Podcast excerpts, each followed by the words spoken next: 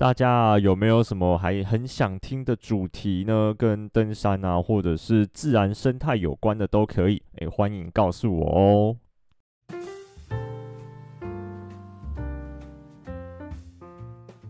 Hello，大家好，欢迎收听《登山者日志》，我是 Yusuku。其实 这礼拜我超级想要停更的，因为呃前阵子就是呃清明连假那那里开始，然后我家有点事情。对，然后再加上工作事情，然后搞得我有点分身乏术，而且又疯狂的在出差，然后变成我根本就没有什么时间可以好好的休息啊。前几天就肠燥症，就是我我第一次肠燥症，我就发现我的肚子的右下腹部那边在痛哦，我超怕是阑尾炎，就盲肠炎，然后因为那个东西如果不赶快去处理，不赶快开刀的话，会有可能会变腹膜炎，那就很严重。所以我就隔天赶快去看医生，那医生就照了超音波嘛，他就先看了一下，嗯，还好，然后他就给诶、再照了照了照，哦，你的胃啊里面还有一些没有消化完的食物啊，说消化很不好，然后再来又照照照照，哦，你的肚子里面都是气体，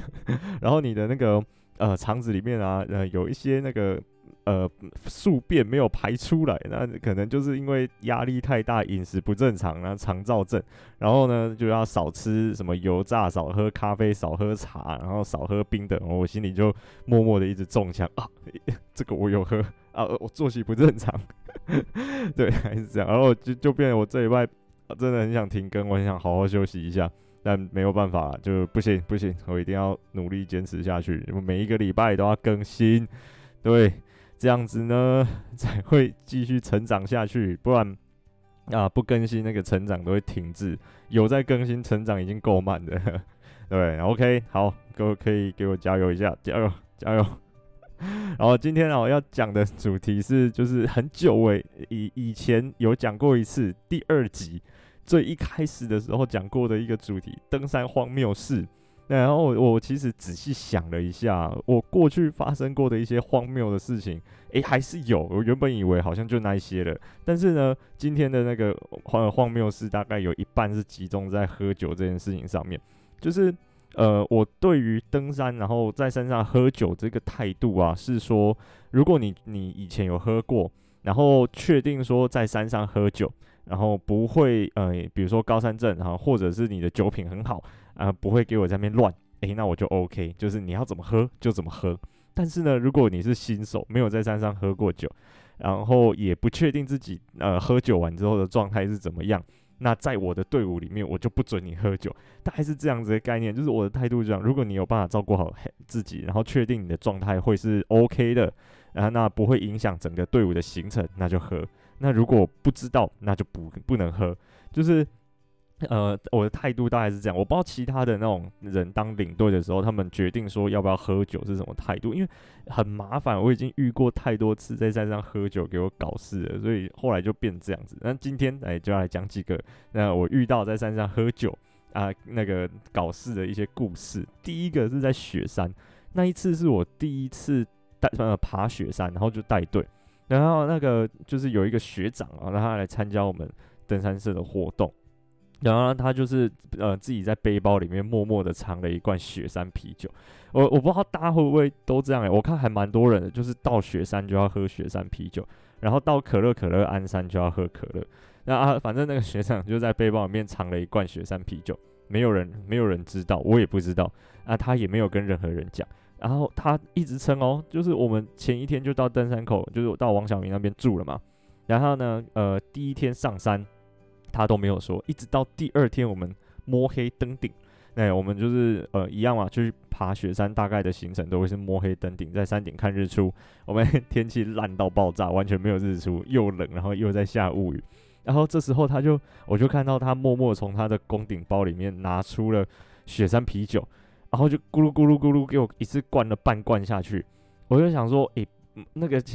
不是吧？你你完全没有跟我讲你要喝酒了啊，就只有给我灌半罐下去，然后呢，啊，马上就有作用了。在还没有在那个还没有要下山，就是还在山顶上面拍照的时候，他就跟我说他头有点晕，不太舒服。然后我心里就哦，哇塞，头超痛。然后反正后来就一样，慢慢的陪他走回到山屋。那呃，通常这种行程都会是回到山屋之后才吃一个比较正式的早餐嘛。就是出发凌晨出发的时候，通常都只是简单吃一点小东西垫胃。然后呢，下到山屋之后，他就给我在那边赖着不走，就是说什么他超不舒服，头很痛，头很晕，然后很像高山症，看起来也很像高山症。然后就不也不吃早餐，然后不喝水啊，也不起来，然后给我拖到然后哎，好像快中午吧，我真的觉得不行，我因为我们一定要赶快下山了，然后我才把他挖起来。然后就是这样把他拖着慢慢走下山。我记得到山下的时候也是下午的时间了。诶，这整件整件事情超级荒谬的，就是呃，他我们检查装备什么的都没有发现他带酒上山，然后就是呃在山顶的时候给我突然就开来喝，喝完之后在那边给我高山症，我真的快气疯，真的是会疯掉。然后哦，反正就是这样，那个真的很麻烦，很难处理啊，我，我还要。多花很多精力跟精神在照顾这个人，对，然后我我就真的是快气疯了。反正后来那个学长就没有再参加过登山社的活动，他应该也蛮讨厌我的，因为我对他态度蛮不好的。对，来讲这是第一个喔，然后呢，第二个是这加罗湖，应该啊，加罗湖事件是发生在这件事情的之前，对，之前，然后。呃，那一次呢，就是也是有学弟，然后带酒上山。那那一个学弟他会喝，所以我 OK，就是他他就是，诶、他会喝酒啊。喝完酒之后也都还 OK，状况都可以，所以就没没差，就让他喝。啊，旁边呢，就是我在忙其他的事情嘛，有另外一个不知名的学弟呢，啊，就跟他要了一点酒去喝。喝完之后，晚上半夜在他们那个帐篷吐，吐在帐篷里面诶、那个。大家知道吗？帐篷的那个底部啊，其实是有增高的啊，它就会像一个聚宝盆，不是，哎、不是聚宝盆，一个脸盆一样，就会把所有的呕吐物收集在它的帐篷里面。而且那时候我们其实啊，睡垫啊啊那些东西都还没有那么高级，因为很久以前我们那时候都是用有点像是汽车遮阳的那个反光垫的那一种铝箔，很薄的那种当睡垫而已。然后他们整个帐篷里面全部都是呕吐物的味道。然后再加上啊、喝喝会喝酒的那个学弟不住在他们帐篷里面，等于说那个呕吐的学弟啊，他跟另外两个没有喝酒的人睡在同一顶帐篷，然后他还把整顶帐篷吐得乱七八糟的。后来就没有办法，我就叫那个学弟就自己一个人在那顶帐篷睡，啊，把另外他跟他同帐篷的两个人就是搬家搬到其他顶帐篷，稍微挤一下这样。我、哦、真的是会处理他处理到疯掉。而且他就是我不知道是原本就呛，还是喝完酒之后呛。那隔天早上出发的时候，还给我漏东漏西的，就是一下说这个工装，哎，应该是给他的，然后他没有拿去啊，叫他拿，他也说什么，哎，这个到底是不是我的？然后我没有要背啊，我已经背很重了，在那边给我勒，然后我也是破口大骂，然后把他骂到不行之后。就是反正就是他稍微有一点乖一点点，可能清醒了或怎样，然后才才默默把他的东西捡起来背，就真的是我真的觉得很不 OK，就是大家要抓一下自己那个可以喝酒的界限，因为其实像我也是不太能喝酒的那种状态，然后最近跟景怀都上山，他们超爱喝。对，他就是他们有一群人，他有一个清大的同学，而他还会自己自己酿酒，然后自己用一些什么酵母发酵，哎、超厉害的，也、不是清大的那个中心的同学，对啊，他们就是超会喝的啊，我就知道我不能喝酒，我在山上也是不太能可以喝酒的那种体质，对，我就是敬而远之，不然就是尝味道，沾一小口，沾一小口，像他们上次有带一个蜂蜜 whisky，哎、那个超级好喝的，就甜甜的，啊，也不会也不会。裂就是不会呛，然后就是很顺这样子，顺顺就下去了，哇，超好喝的啊！我就是浅尝到就好了，OK，我不会让自己喝到一个会呛掉或者是会丧失行为能力人应该具备的那种程度，对，就是真的是太夸张了。然后另外一个是我自己发生的，但是我不是故意喝酒，我是啊、我们那一次去要爬那个。呃，小叹息湾就是从石门北峰下去的那一个，但是现在那边封闭了啦，因为那边是什么生态保护区的样子，所以没有开放，就变成是去那边是违法的哦。诶、去那边是违法的。我因为我们有一个调查样区在那一条路线上面的附近的山头，那我必须要经过石门北峰下去。啊，有一次我做调查做到一半就被太管处的那个护管员开劝导单，超夸张，做调查做到被开劝导单。然后我所以我就那时候就知道，OK，这里是不能下来的，违法的，嗯，会被开单。对，好那一次就反正我们要去爬那里啊，天气不好，我们就是前一天晚上我们跑去住在那个呃小风口的那个停车场那边。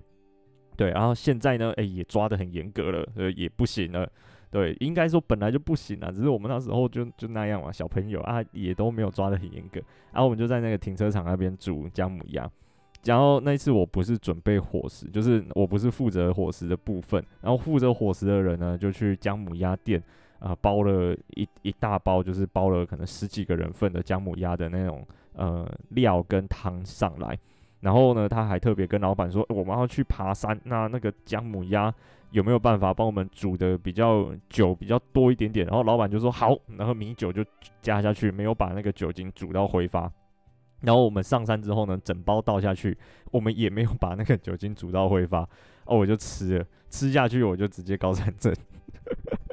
头晕到不行，然后呃那个心跳很快，反正就是有像喝酒的那种状态啦啊。脸也很胀，就是整个头这样子噔噔噔噔，就随着心跳这样子一直胀一直胀，然后呃头痛到不行，然后也很晕。后来我就先回帐篷躺，后来是躺到隔天早上之后才起来就好一些了，就是 OK 可以走的那种程度。对啊，我就知道 OK OK，我上山不能喝酒，我上山绝对不能碰有酒精的东西。对，然后呢，我我就想说，不是啊，那个那个。诶、欸，怎么会就是姜母鸭啊？没有把酒精煮干，人家就是说，我我们一起，我之前听过一个说法是说，酒呢虽然会呃驱寒，就是说它会呃让身体变热嘛，但是呢，它血因为微血管会扩张，等于说末梢神经的那个就是末梢，就比如说手指头、脚趾头的血管扩张之后，它虽然会热一阵，但是它后面呃散热也是很快，就是它会变得更冷。它会热一阵之后，变反而会变得很冷、很冷、很冷。对，然后呃，这样子的话根本就没有御寒到啊，这样只是把把自己搞得更麻烦而已。所以我就觉得在山上喝酒，不不要喝太多啊，也不要喝到这种程度。然后我不知道他们在想什么，反正就这样子，就是开了一个很乱七八糟的菜单出来，而且重点。重点是那个开菜单的还是上一次来雪山的那个学长，我就想说他到底是在想什么？他明明就知道自己喝酒不行了，然后还要开这种菜单，然后我就哦，我真的完全没有办法。反正后来那个就是他毕业了，然后就也没有再联络，他应该真的很讨厌我。对啊，哦，重点是隔天呢、啊，那个风雨交加，天气烂到不行，因为我那时候才大一，就是哎、还很菜，所以没有什么看天气的那种概念。然后我就人家说 OK 可以上，我就跟着上了。跟天气烂到炸，对，然后我们就是走走走走走嘛。我们诶石门北峰要从那个石门山下来，就是诶那个那个地方叫什么？小风口？诶不是小风口，反正就是石门山顶下来的公路边边啊。然后那个刚好会从呃棱线的左边切到棱线的右边开车嘛。道路的话是这样，那刚好在那个地方往上就会可以走到石门北峰。然后呢，石门北峰上去，呃，天气很烂，整个都是雾啊，那个雨跟风都很大，我们完全找不到方向。对，然后呢，那个学长就后来就决定说，不行，我们要撤退。然后呢，呃，撤退，撤退，撤退。哦，我好，OK，我们现在决定要撤退了，我们要回头。他找不到路，他给我拿指北针出来。我想说，诶，不是，那个拿指北针出来有屁用哦。就是完全没有用啊！他也没有拿地图，那人家指北针是要搭配地图使用的。他呢没有拿地图，只拿指北针，然后他只能知道我们现在要往南还是往北啊？往南往北，他他到底要切哪一条棱线，他也不知道。因为哎、如果有去过石门北峰的话，应该会知道，就是它有其实有两个小山头。然后中间是有一个凹地，就是有一个小谷地的。我们那时候就是卡在那个谷地那里，啊，因为雨太大，跟整个都起雾，所以我们不知道自己到底在什么方位，就是不太知道自己到底在什么位置。那然后他我们在那边跟他卡了半个多小时。后来是说我不行，我我决定我要先走回去探路。啊，他一直跟我说不行啊，你不可以落单啊，怎样怎样怎样的，是不是？然后我就哦不行，我真的陪他在那边卡到我超级冷，然后我就走回去探路嘛。啊，后来就说确定是这条路可以下到公路，然后我们才默默的往下走。我真的会被那个学长搞疯，反正这个大概就是上山喝酒的几个，我真的觉得很荒谬啊。后来就是奠定了，只要我的队伍，那你以前都没有喝过酒，那我就不准喝酒的这个规定，因为真的是遇过太多那种在山上喝酒啊疯掉的那种呃状况，而且不止我们，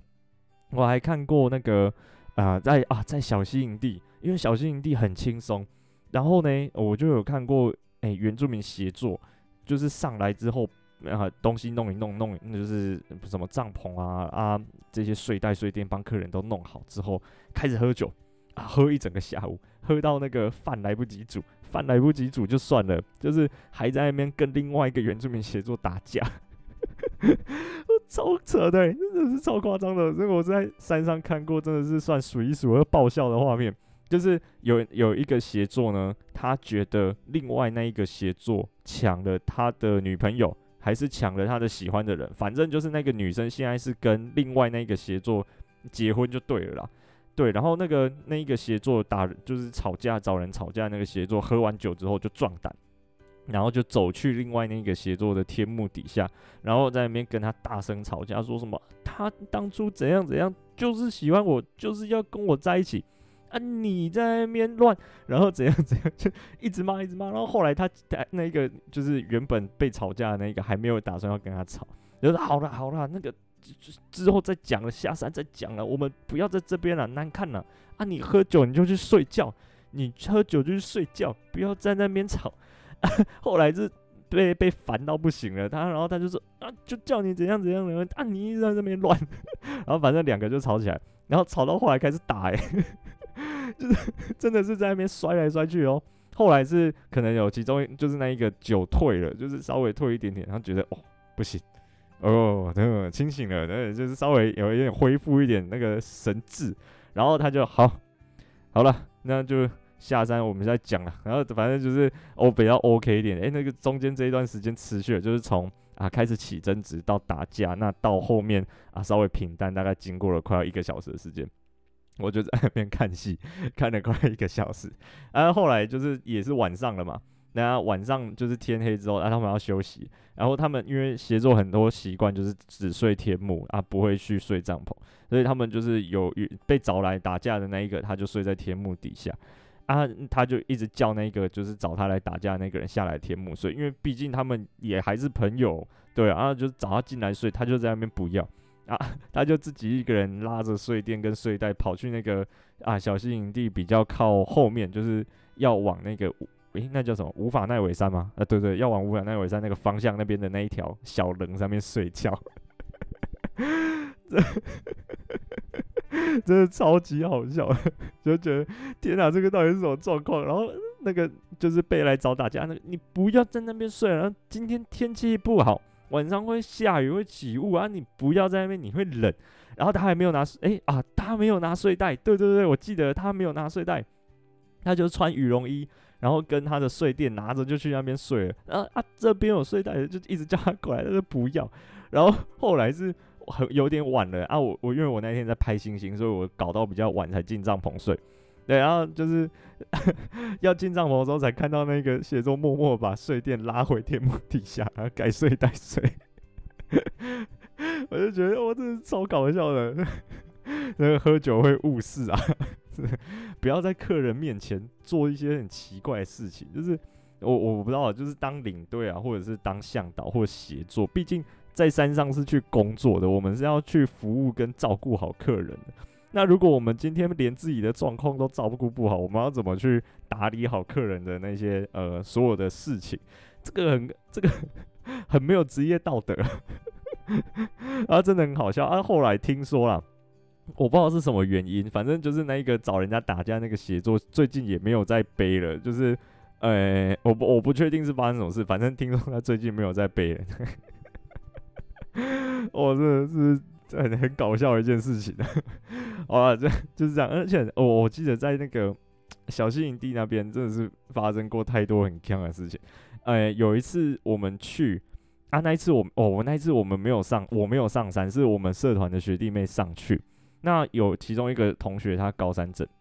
然后呢高山症就不行，就是有两个学长，就是我的学弟啊，啊带他先下山，下到那个小风口那边。就是到太管处的游客中心那边先休息，就等于说现至少有下降高度嘛。那下到登山口那一个高山镇的学弟就好了一些了。那诶、那两个学长不行嘛，一定要也还是要回去到营地去雇其他人，不然人手其实会不够，所以就呃留一个在下面，那一个往回走。往回走的那一个嘞，找不到路回去小溪营地，烂死了。天气很好哦，然后我呃就是天气晴朗，一切都 OK 的状态。那他不想要直直接上到快要到北峰山顶的那个三岔路口再下小溪营地，他想要直接从反射板直切小溪营地。那之前那一边的路啊，其实被走到有点乱，就是呃大概有三四条路吧，有的腰绕，然后有的低绕，那有的是直切过去，反正就是有点稍微要找一下路。然后他在那个地方没有走好。反正就不知道要怎么回小溪营地，就对，他就走回反射板，然后呢，走回反射板之后，他就因为很冷嘛，那他觉得不行，那他今天应该是回不了小溪营地了，因为其实也半夜多了，然后他就随便找了一顶帐篷钻进去睡，对，没错，然后就随便找了一顶帐篷钻进去睡，啊，睡一睡，那最重点是那顶帐篷还没人。啊，后来嘞，睡一睡，就是大概睡了几个小时之后，那顶帐篷主人回来了。原来他是去拍星星的。然后回来之后，他那个帐篷主人吓死了，他说：“喂，不是吧？我帐篷里面怎么会有人来盖我的睡袋？” 然后反正我那个学弟有跟他帐篷主人讲说：“啊，因为怎样怎样，所以他回不了小溪营地，所以他可能只能睡在这里。”然后后来那个帐篷主人人也是很好啊，就反正就收留他。然后到隔天早上，就是天亮之后，他才走回小溪营地，跟我们三社的其他同学会合。这个也是很坑的一件事情，就是 完全搞不懂。然后他就是三更半夜打给我，跟我说他回不了小溪营地，现在在其他帐篷、其他人的帐篷里面。然后因为他手机讯号好像一直打不通到那个小溪营地留守的那些人里面，所以请我帮忙打，有有点算是我是留守人那种角色。对，然后我就大家开始打电话，一直联络，一直联络。后来有帮他联络上了。真的是很强啊！我是我那边以前的小溪营地，然后跟合欢北峰那边真的是发生太多太搞笑的事情。因为我不知道哎、有时候带新手或者是带一些呃大团体，就是大团啊，其实上山的时候多少多多少少都会有一些小状况。那这些小状况如果呃没有办法及时排除的话，其实会变慢慢变成一些很严重问题。所以就是要想办法去应对这些。呃，临时发生的状况，就是不只是三社带队，因为之前有一个听众问我说，呃，当领队要具备什么样的特质？我就有跟他建议，就是说，当领队跟一般的爬山，就是当职业向导或者当职业领队，跟一般自己跟朋友出去爬山最不一样的，就是因为我们其实都互相熟悉彼此朋友之间的登山的习惯，然后整个队伍之间会比较有默契。但是呢，当领队或是当职业向导，不一样的是，我们带的都是陌生人。这些人以前都怎么样子的爬山？那他们的风格跟领路途中会想要做哪一些事情，是我们没有办法去预测的。等于说，我们要有办法去处理这些临时发生的一些小问题。然后，例如说什么，我最常遇到的是啊，那个客人顾拍照，或者是顾干嘛，就是他想要做自己的事情，但是我热水已经煮好了。那大家应该知道，山上热水其实煮好之后放着不继续加热，凉很快。我又不能为了他一个人一直浪费瓦斯嘛，然后我就把瓦斯关掉。然后呢，关掉之后，他也忙完他的事情了，来，然后说啊，没有热水了，然后在那边抱怨，诶、我觉得 这样真的不行。然后或者是呃叫吃饭不吃饭，然后或者是叫干嘛不干嘛，说几点要走几点要集合，然后都不准时，这种真的是很不 OK。就是要有办法去 handle 这种客人，然后要有办法很有耐心的诶、欸，去解决这些乱七八糟的状况，诶、欸，我觉得才有办法。啊、当一个比较称职，甚至是比较开心的 职业向导跟领队，不然每天光在处理这些乱七八糟的事情就饱了。这个就就是有一些事情根本是连想象都想象不到的荒谬，就跟我那个在山上山顶雪山山顶喝酒那个学长一样，谁会料想到他背了一罐啤酒上来，在山顶给我开来喝，喝完之后高山症，我根本就没有办法想到这件事情啊。那当领队的就。要有办法去应变这些状况，然后又要有办法去顾到其他的队员，不可以让他们也发生状况，不然这样整队就会剉赛。对啊，对啊，大概是这样啊，就是有关于喝酒的诶、小故事。然后另外一个是也是在三六九，因为我刚才在一直在想雪山，所以就有想到有几个，就是说呃有有一次我去住在三六九的时候，我发现啊，应该是这一种就是。呃比较大众路线，然后也是呃一开始刚开始爬山的人比较多，那比哎刚开始爬山的人会占比较大比例嘛，那很多可能都是来第一次或第二次爬山是新手，然后就是会有遇到，比如说像问说，诶，山屋哪里可以充电啊？或者是诶，我们我们要去哪里洗澡？就是这种这种小这种奇怪的问题都很多。然后我我有时候会觉得，诶，不是吧？就是基本上，如果我们参加商业队，或者是参加呃有那种领队带的队呢，我们自己也是要做好功课，因为这个啊、自己的安全还是要为自己负责。就算是自主队也好。或者是一般登山，我们应该每一个人都要去查好我们的路线行程跟呃地图，然后还有一些呃时间安排，就等于说我们每一个人都要把自己当成是，我今天如果在山上发生事情，我有办法自己照顾好自己的这种状态。对，不能说我们就把所有事情都丢给领队，或者是都丢给呃主揪去烦恼。其实这样子就很容易会发生状况，因为像最近。那个靠背登山大小事，或者是一些很奇怪的那种呃事情都很多嘛。那其实我觉得有一部分都是呃领队跟队员之间没有沟通协调好，然后再来第二个次要的原因是啊队员觉得呃过度呃应该说队员过度的去依赖领队，或者是过度的去相信领队，变成说呃如果今天领队不照他们，他们就没有办法自己在山上完成这个行程，这个就就是就是会比较危险一些些，对。但还是 怎么觉得今天的荒谬是好像在说教，然后跟抱怨？不是，我是我真的觉得有些事情真的是太夸张，就是太荒谬了啊！那个给大家讲可以讲出来，给大家稍微警惕一下下。然后另外一个呃，我觉得最最后一个哦，最后一个 我觉得有点荒谬的是，这个不是发生在我身上，但是我真的觉得这个制度我不是很喜欢的，是山屋炊煮区的设置不完善。因为像以呃排云山庄来说好了，这个大家已经讲到烂掉了啊。那他们最近有稍微改善了，就是在外面加遮风避雨的那个挡木嘛。但我觉得其实这个远远不够啦，因为呃也还是要有一个比较 OK、比较舒适一点的炊煮区给山友，呃给自主队的人去选择，因为他提提供了。呃，就是提供餐饮服务的这项服务，它是提供服务，而不是限制说我只能嗯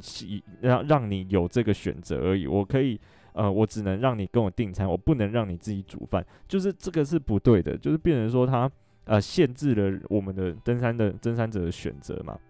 然后应该是 OK，我有提供餐点，你可以跟我订，没关系。你不跟我订的话，我也有呃自主区可以让你去煮饭。那但是现在那个自主区，讲真的，我真的觉得，嗯，蛮不 OK 的。很多人都只能在地上煮，那个一个小桌子在那边小小的。就我我还是很期待那个玉山国家公园有办法把它那个排云那边的炊煮区改善了，让就是自想要自己煮自己食物的人呢，那有一个比较友善一点的空间，不会像次等公民呢。因为其实讲真的，山屋啊。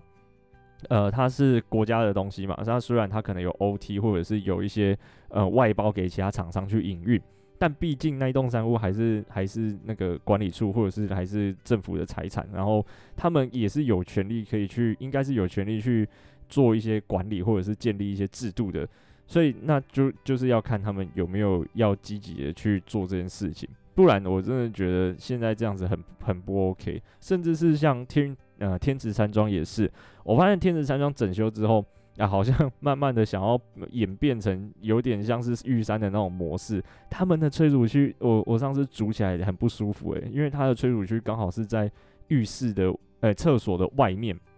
就是它厕所外面就是一个催乳区，它它也是用一个。呃，两面吧，因为它原本有两面就是墙壁了，所以它用一个 L 型的木头围起来，但是它上面也是呃镂空的，等于说下雨的话，那个水都会喷进来到桌上，然后非常拥挤，就是中间一个铁质的大桌，那周围是一圈那种有隔间的那种个人的炊煮区，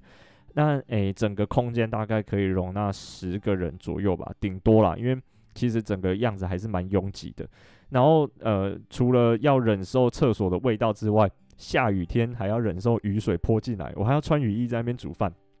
然后，因为我以前当过写作，在那个呃天池山庄还没有